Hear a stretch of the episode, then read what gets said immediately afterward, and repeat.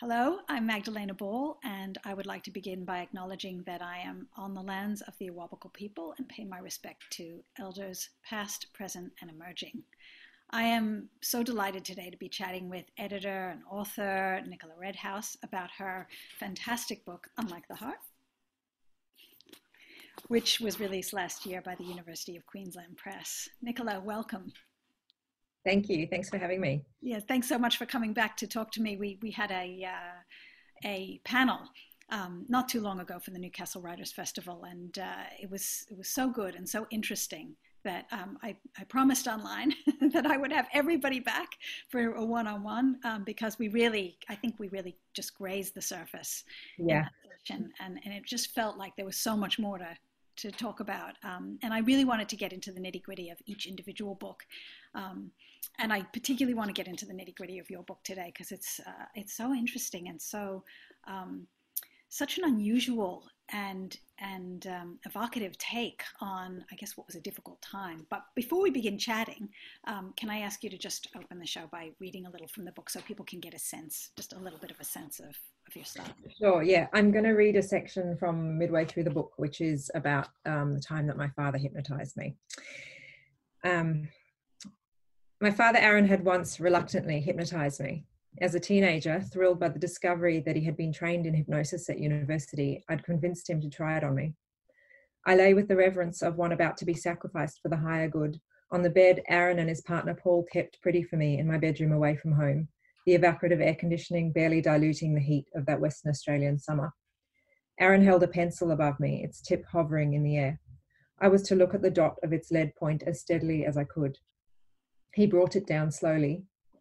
I was, he instructed me in a low, even voice to relax, to keep my eyes on the pencil, let my lids get heavy. Hypnosis relies on the subject's willingness to participate, and my father could not have found himself a more suggestible subject. My arm levitated on his instruction, my fingers numbed when he told them to. Do you remember that? I asked him now. He laughed. You begged me. I can't believe I did it. He was ashamed of the showman connotations of hypnosis after all these years. It's not something I do in my work, he'd said every time I'd nagged him to try it on me. I remembered my arm, inhabited of its own will, and how it had lowered itself back to its position beside me on the bed, and how my father had instructed in his somnolent bass that it would begin to go numb, and how it had. When he had approached it with a sewing needle, I'd not flinched. Didn't you stick a pin in my arm? I asked him now. He looked surprised. Yes, I remember that. The pin thing was to reinforce and confirm the suggestion I'd made to you that your arm was numb. Don't forget, the method of hypnosis I was doing is based on, on an idea of accessing the unconscious mind through suggestion. Back in the 1970s, before Aaron had moved on to his eventual interest in psychoanalytic therapy, he was completing his master's in psychology and had been trained in a kind of hypnosis called Ericksonian hypnosis, which uses a technique known as paradoxical communication. Milton Erickson, after whom it was named, was a maverick, prone to adopting rather offbeat strategies in his work with patients to engage what he deemed to be the patient's unconscious mind. He believed that in a deep trance, people have entered a state in which they are responding from a part of their minds that they're not aware of, an unconscious part. But his concept of the unconscious was nothing like Freud's hostile construction of self that banished unacceptable thoughts. Erickson said it was a healing force that could effectively produce change if communicated to indirectly or using metaphor, language, play, and storytelling rather than authoritative command. His prediction was that the person would resist overt direction, but their unconscious mind could be influenced. I think you also told me it wouldn't bleed, I continued, eager to get to the part that interested me before our time was up. He looked perplexed. Something about it not bleeding rings a bell, but no, I would have maybe told you that it wasn't going to bleed because I wasn't putting it in very deeply. I said it to you so you wouldn't worry. I wasn't saying the hypnosis would stop it bleeding. Oh, I said. Aaron looked at me askance.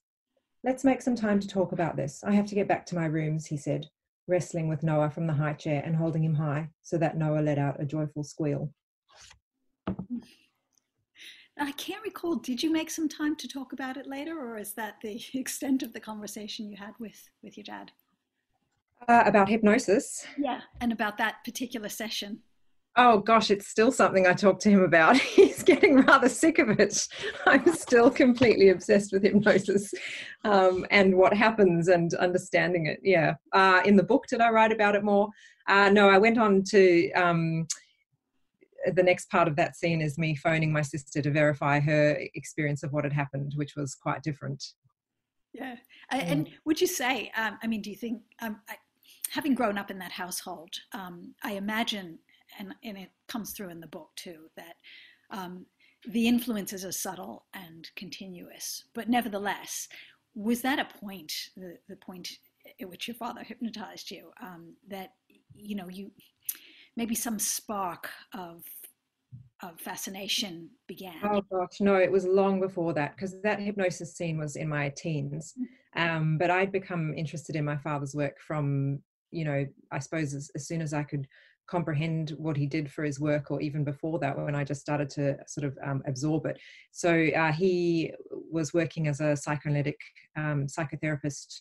Um, and he and he was he had his uh, consulting rooms uh, adjoined to his house. He was um, by that stage, my parents had divorced when I when I was a baby already, so he wasn't. I didn't live with him, but um, when I visited him, which was almost every day after school and on weekends, um, when he was working, I would sort of watch and sort of observe that people were coming to see him, and I asked him about his work. And he also um, had a, radio show um, on one of the commercial radio stations in South Africa, which is where this early childhood um, part of the story of my story um, took place.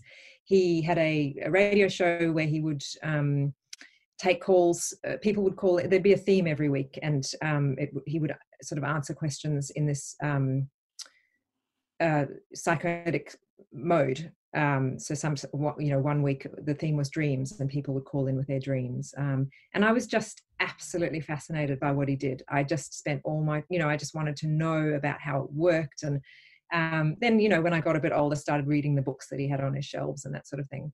Um, and it was also, you know, very much a part of my mother's language and way of understanding. Um, she had been heavily influenced by um, Luria, who um, I talk about in my book, um, and his work um, in understanding the brain as not localized, um, brain function as not localized, um, in her work in the health sciences. And also, as I write about, you know, extensively in the book, she'd been heavily influenced by Freud and psychoanalytic thinking in her childhood and, and teen years. Hmm. And interestingly, you you didn't actually go into that field specifically. I mean, although a lot of your work pivots around um, those mm. the scientific subjects, you didn't go into psychiatry, psychology? No. Uh, well, I, I sort of have um, had an allergic reaction to um, science in the sense of, I mean, science. Science is a is a you know a method. It's a it's such a broad term. But I, but when I say an allergic reaction, I, my mind would shut down in, in, in high school when it came to the sciences. I was interested in the arts. I was interested in. Um, I, I glazed over in you know physics and that sort of thing. Um, and maybe it took me a long time to recognize that, that, that what I was interested in in my father's and my mother's work had this had this intense crossover in science. Um, and as I sort of I was going to say as I grew up, but I'm talking about in my adulthood as I as I began to sort of read more widely, I started to understand that my uh, kind of pulling away from science was a bit of an anxiety in itself. That um, actually I'm so you know I'm just fascinated now with um, anything that has that crossover with human experience and scientific endeavor. Um, but no, I didn't. I wasn't interested in going into that kind of work. I wanted to work with anything that involved writing, mm. basically.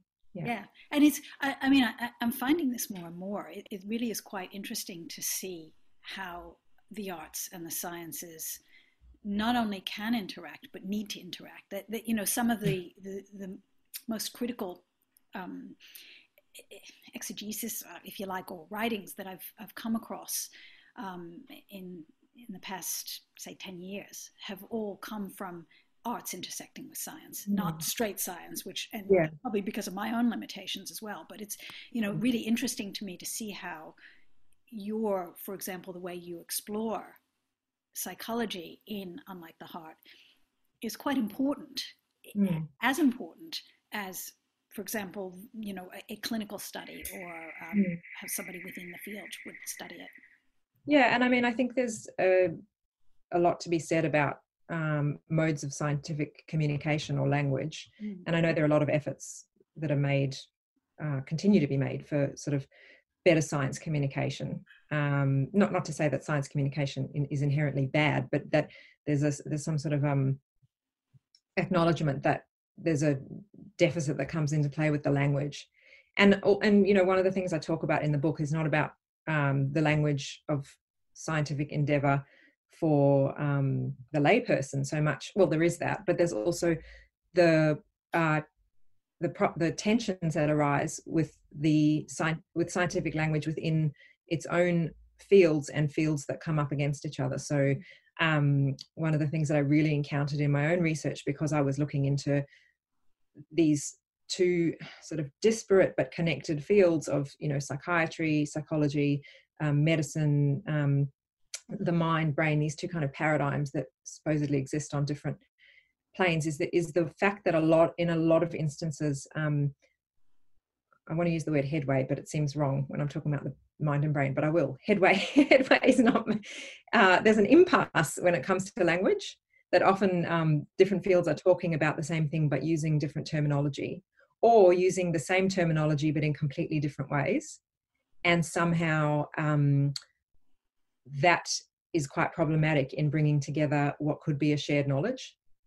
So um, the field that I became very interested in because it directly addresses the question questions I was asking in the book is neuropsychoanalysis, um, which is this field that was founded by Professor Mark Solms in South Africa, um, which essentially is saying, you know, psychoanalysis has studied the brain as subject and neuroscience has studied the brain as object, but uh, uh sorry, the mind as subject and, and neuroscience has studied the brain as object, but really we're talking about the same thing. How can we unite that knowledge?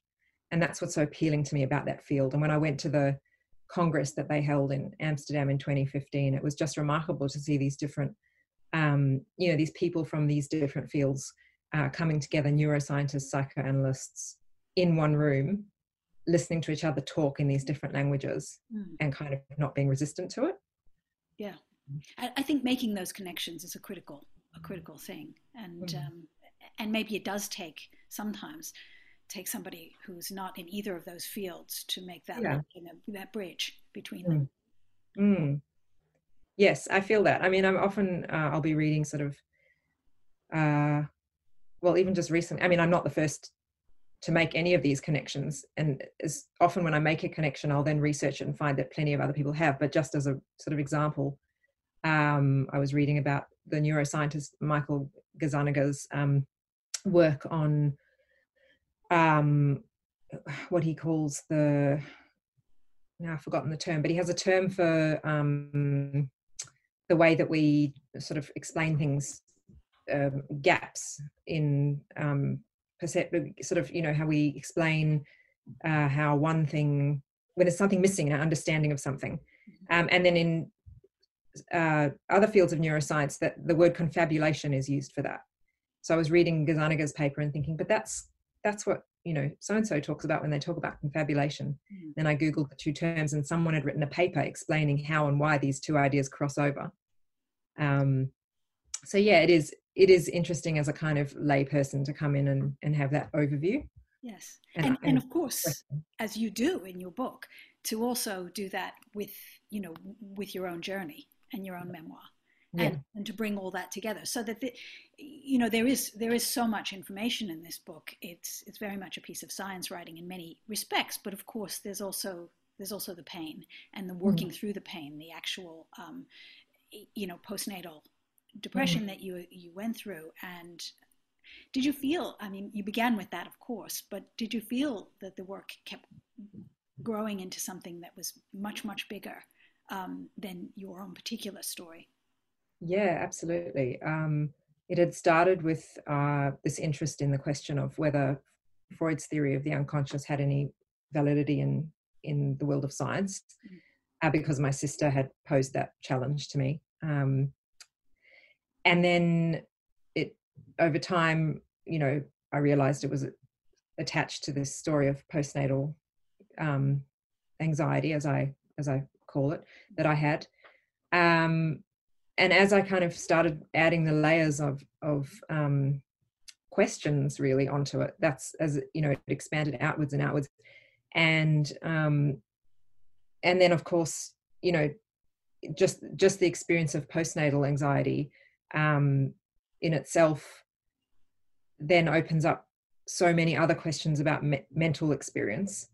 Um, so even you know when i was trying to kind of connect so i would try and like find something in a uh, research in the research say about um, the genetics of postnatal depression. And then i would find that really there hadn't been that many papers definitively on postnatal depression but it expanded outward to depression. So then it kind of referred you to those papers on depression more broadly.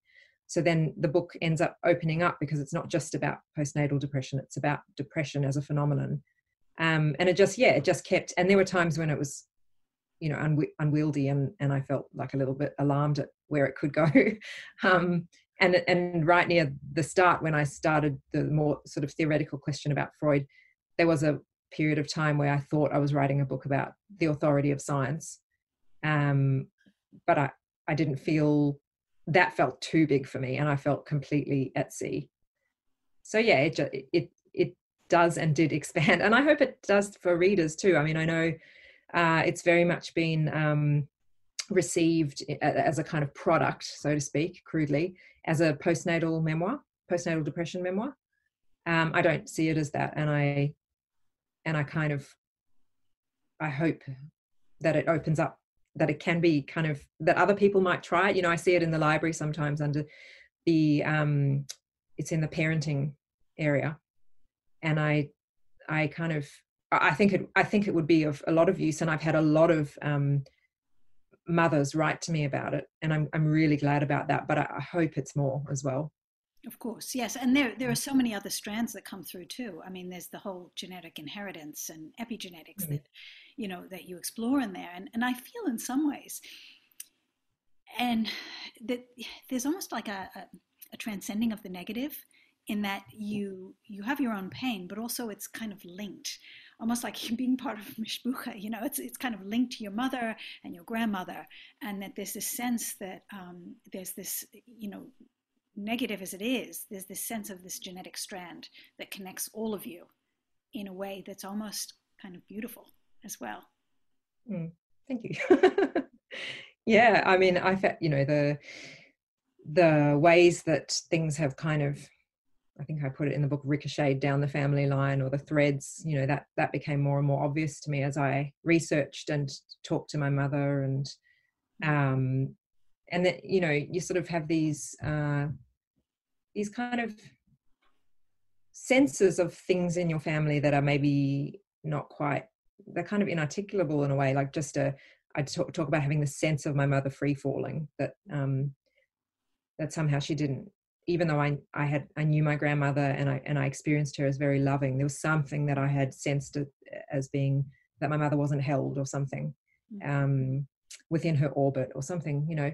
And so then talking more to my mother and and then having that kind of, you know, that real like crashing realization uh, that yes, that is a that's a sense that was really real. My mother actually had um, overwhelming separation anxiety as a child that her mother had had an undiagnosed postnatal psychosis that that was something real that wasn't and now that explains my feeling about that. Mm. um, so writing it definitely open like kind of helped me follow those threads through and understand them better. Yes. And also that just even that being overwhelmed by love sensation you know that sense of you know caring so intensely about your child. I mean that's a I guess any mother can recognize that um, yeah. that sense of you know terror love, if you like. Yeah. Is there any other kind when it comes to children? That's right. Yeah. Should be called terror love. I terror love you. yeah, I know. It's that that that kind of love where you're yelling at them because you don't want them to injure themselves. yeah. Um, and but also, you know, it's tied up with that whole separation anxiety. yeah and and the sense that you now understand something you now connected in some way or understand something about your mother and your grandmother that you you couldn't have before you went through this pain. It's a yeah. Yes. Absolutely. Uh, oh, I mean, you know that that's that that experience of um, understanding the way that a kind of healthy separation occurs between mother and baby and how and, and what that might feel like if it doesn't occur that became so clear to me not just in the writing of the book obviously part of what i write about in the book is my own experience in psychoanalytic psychotherapy that that's what that experience has given me that understanding um, of of the implications of that separation and how it can happen and um, i was going to quote uh, there's a really great line from um, Jessie Greengrass's book Sight, and I know I'm not going to get it right. I won't remember it, but it's it's just wonderful. It's about how that sort of realization of looking at her child and the realization that her job now was to let her child go away from her um, safely. Um, but I, I think that um, and and you know that that in, in some sense was the, the the center of my anxiety the moment i had a baby was suddenly realizing that i had to reckon with this really awfully difficult letting go mm. gradually yeah mm. yes i mean I, I also feel like um, the final section of the book it's almost uh, a point of a kind of healing not just for you but you, you know your parents um, it, almost a way of saying, look, whatever we did, you know, the mistakes we made, the pain we went through, our flaws, that this this is a kind of uh, it's it's we're healed. We can we can move beyond this, and that that healing is also passed on to the reader. That you know, it is in this mm. complexity and in these, these struggles that we have that you know that make mm. us who we are. Yeah, and I mean, you know, there's a kind of um, uh, idea in, in psychoanalytic work that part of what you're doing is trying is coming to terms with reality that you can't mourn until you come to terms with reality and i think that's what i see it as um, more so than maybe even healing that healing implies in a way that you have recovered or that you that the things have gone away but it, it, there's something about i mean we see it in in grief grief and grieving as well you know coming to terms with the reality as long as we push a reality away we can never do the grieving we need to do.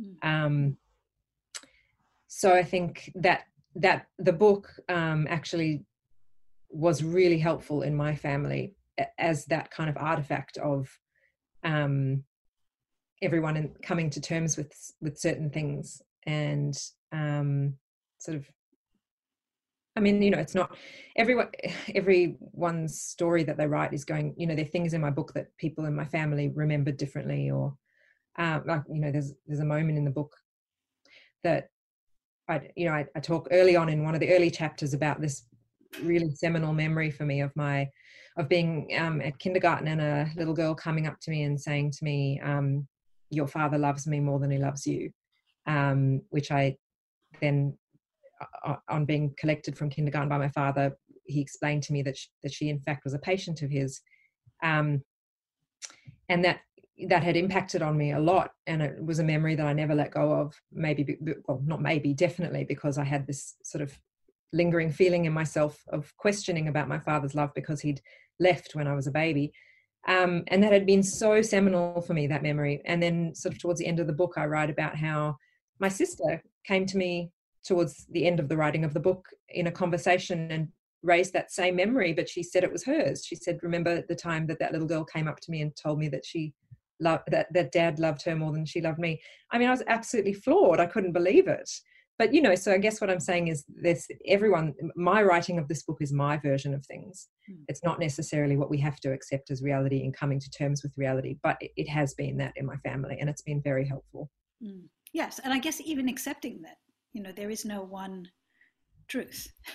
There's multiplicity and there's no you know yes. there is even everything that you describe is you know you i think you allow this in the book in the writing style as well. And i think it seems to me um, that that complexity is part of what you were working with that you were allowing that to to be there that you know that can be that comes through.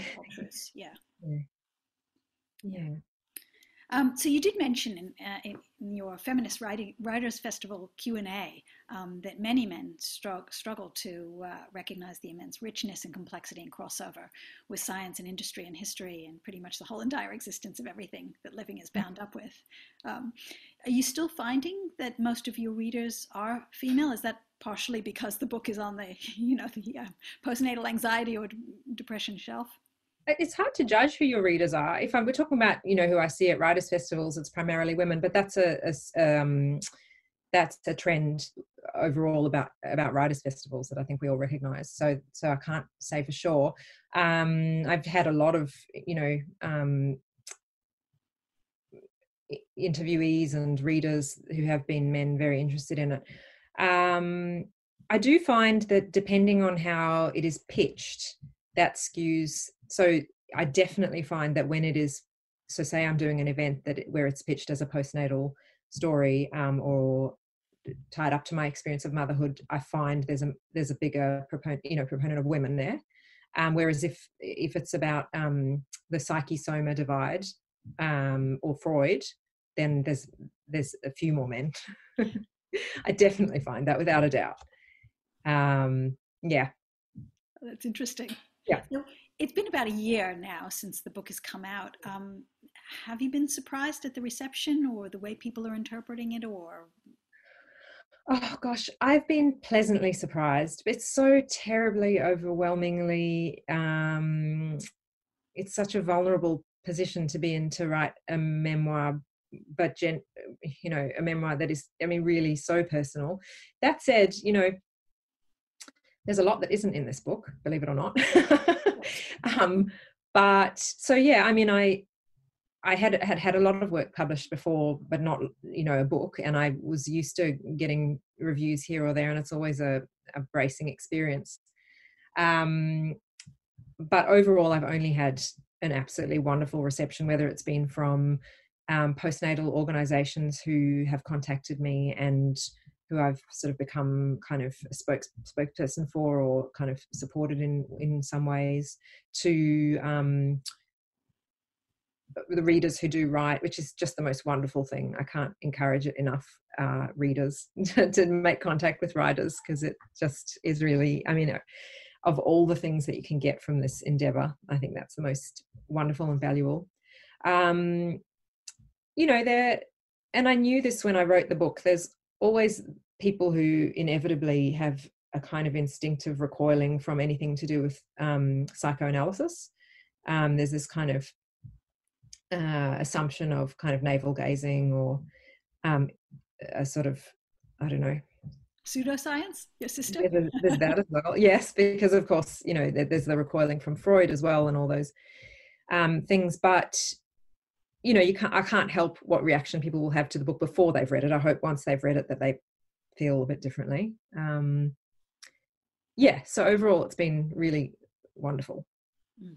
And mm. you mentioned there's a lot that you haven't said in the book. I mean, obviously about that particular period, but are you? Is there something in the cards, or you? you writing wise? Yeah. Yeah, I'm. Uh, well, yes, I.